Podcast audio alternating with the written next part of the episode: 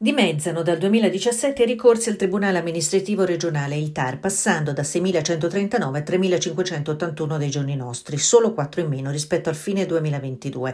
I dati sono stati resi noti oggi in occasione della cerimonia di apertura dell'anno giudiziario amministrativo a Firenze dal presidente del TAR Toscana Roberto Pupilella, che parla tuttavia anche di un rallentamento dello smaltimento dell'arretrato. Servirebbe, rincare il presidente, la dotazione organica di cui avrebbe diritto questo organo di giurisdizione che potrebbe arrivare tramite tramite concorsi, anche se, precisa ancora Pupilella, non riescono mai a coprire il numero dei posti banditi. Ottimo invece il grado di stabilità delle sentenze, circa il 90%, significa che in generale quella di primo grado soddisfa e non c'è bisogno di ricorrere in appello.